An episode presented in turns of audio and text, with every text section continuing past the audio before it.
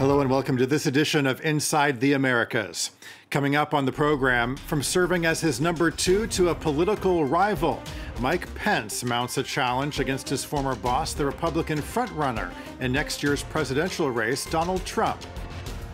Brazilian President Lula da Silva unveils plans to eliminate deforestation in the Amazon by the year 2030. He's trying to reverse a trend accelerated by his predecessor, Jair Bolsonaro.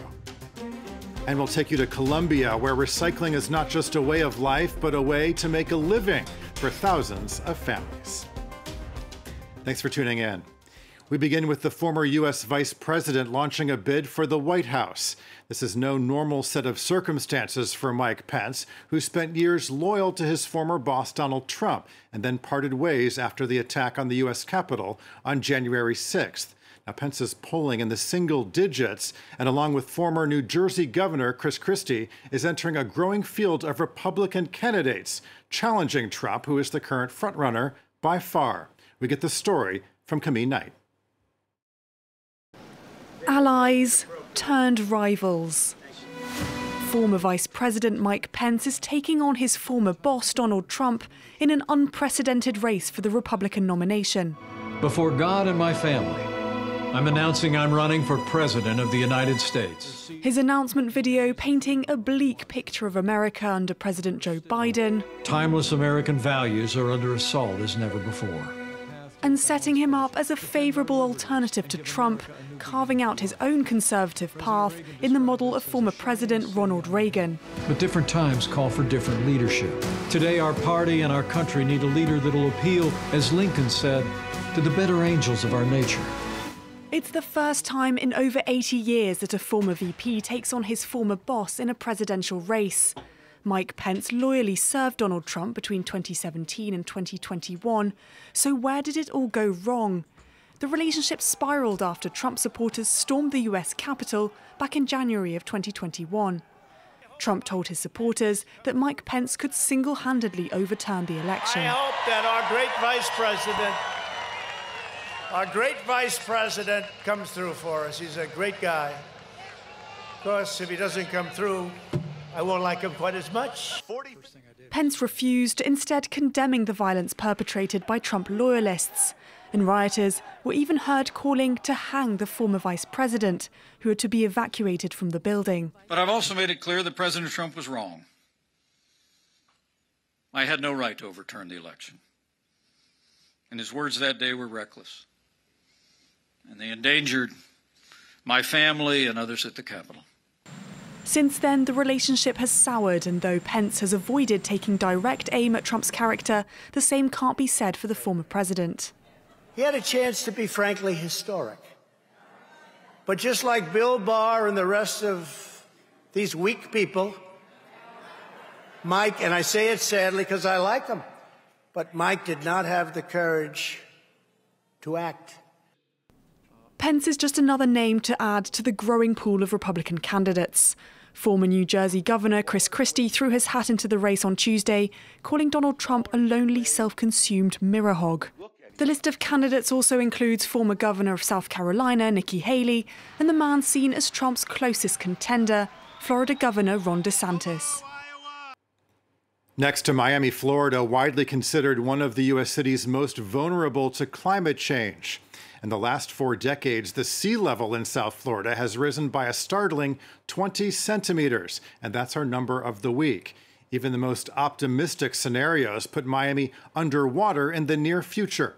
We have this report from Fanny Alau and Ketavan Gorgestani. With its white sand beaches, clear waters, and luxurious mansions, Miami is a top tourist destination. But this coastal paradise, built barely two meters above sea level, is now under threat. Because of ice melt in Greenland and Antarctica, we already have um, sea levels rising in South Florida at a rate of over two feet per century. Local authorities have been fighting rising sea levels by rebuilding beaches and elevating homes. For Harold Wanless, these are just short term fixes that will only delay the inevitable. You can see some new buildings over there putting in slightly higher seawalls. South Florida is on a very, very porous limestone. So uh, as sea level rises, you can build all the walls you want, but we can't play the Netherlands or New Orleans. The water will come right under. The Joshes lived in this house for 16 years before selling it in 2020 for fear that it would lose value. That wall you see there becomes black. And the reason for that is because the water goes all the way at high tide and full moon, it goes all the way up, and the humidity stays there. When I moved here, this was at least a meter under. The couple chose Reason over their dream house. They now live in a building 10 meters above sea level, and they were able to sell their house at market value to buyers less aware of the lingering threat. If we had sold to locals, it would have been much harder. But because of COVID and the nightmare that they lived in New York, we had a lot of people from New York moving here who are absolutely not aware of the rising waters because nobody lives underwater in New York. Besides rising sea levels, global warming is also causing bigger and more frequent hurricanes.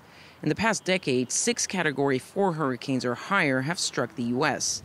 That has pushed insurance companies to hike up their prices. The Joshes used to pay about $25,000 a year to protect their home. Insurance companies aren't the only ones keeping an eye on rising sea levels. Developers are also investing in areas further inland and with a higher elevation, upending the real estate market in historically low income neighborhoods like Little Haiti, a phenomenon known as climate gentrification.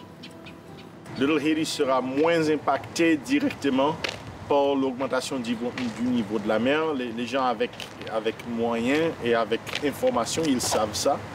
Donc ça ajoute aux pressions démographiques qui existent, qui planent sur euh, Haiti. Pushing the poorest residents out of Miami won't be enough to escape rising sea levels. Experts say 60% of Miami could be underwater by 2060. And while elevated buildings might be spared, roads and sewage systems will be flooded, turning this paradise into a nightmare for authorities and residents alike. This week in Brazil, President Lula da Silva unveiled his plans to eliminate deforestation in the Amazon by the year 2030. He's trying to reverse a trend accelerated by his predecessor, Jair Bolsonaro, under whom deforestation increased by 75%. Carolyn Lembele has the story. Surrounded by indigenous leaders and members of his government, Brazilian President Luiz Inácio Lula da Silva on Monday pledged to correct what he described as four years of indifference and neglect under his predecessor Jair Bolsonaro. We have just relaunched the plan of action and combat against deforestation in the Amazon. During my first two mandates, an earlier version of this plan produced the greatest reduction in deforestation rates in the Amazon in its entire history. Deforestation increased by 75% compared to the previous decade during Bolsonaro's mandate. Since his election last fall, Lula has made the fight against deforestation a centerpiece of his environmental policy. Mainly because of the Amazon rainforest, Brazil is largely responsible for the world's climate balance. That is why stopping deforestation in the Amazon is also a way to reduce global warming. I'm aware of the scope of the challenge of ending deforestation by 2030, but this is a challenge we are determined to achieve. He pledged to relentlessly combat illegal mining, logging, hunting, and fishing in indigenous territories. The new plan will use intelligence and satellite imagery to track these criminal activities.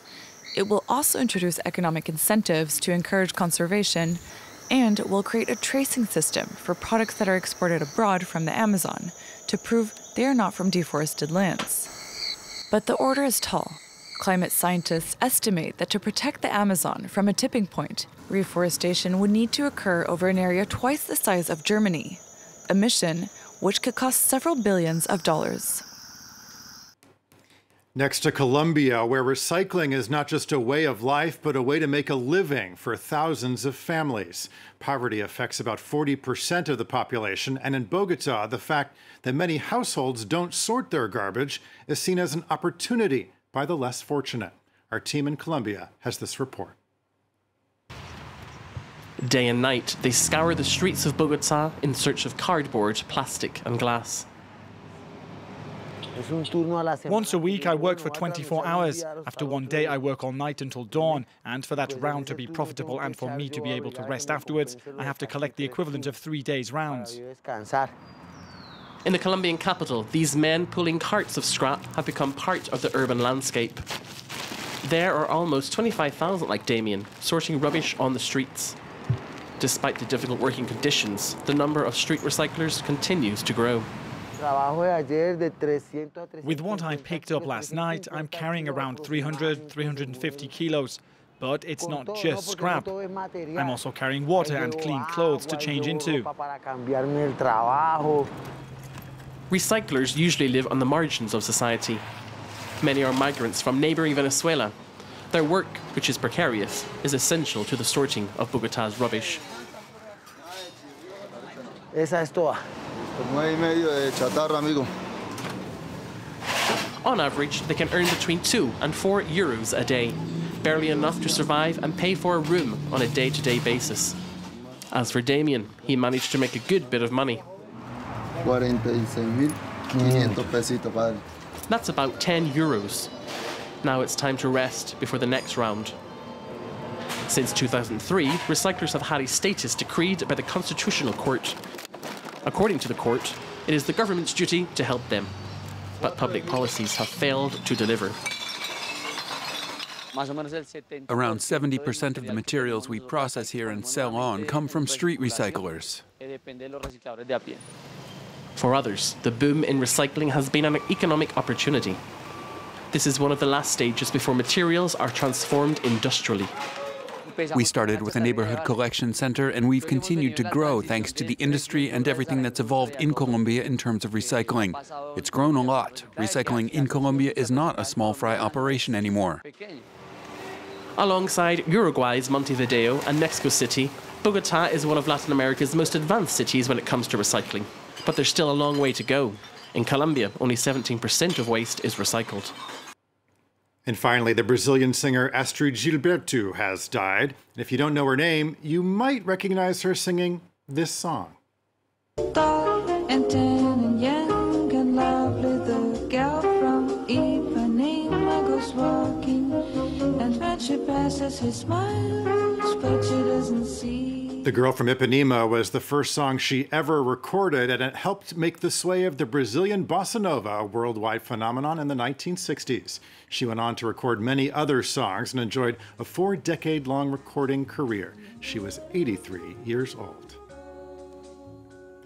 That does it for this edition of Inside the Americas. Thanks for watching, and we'll see you next time.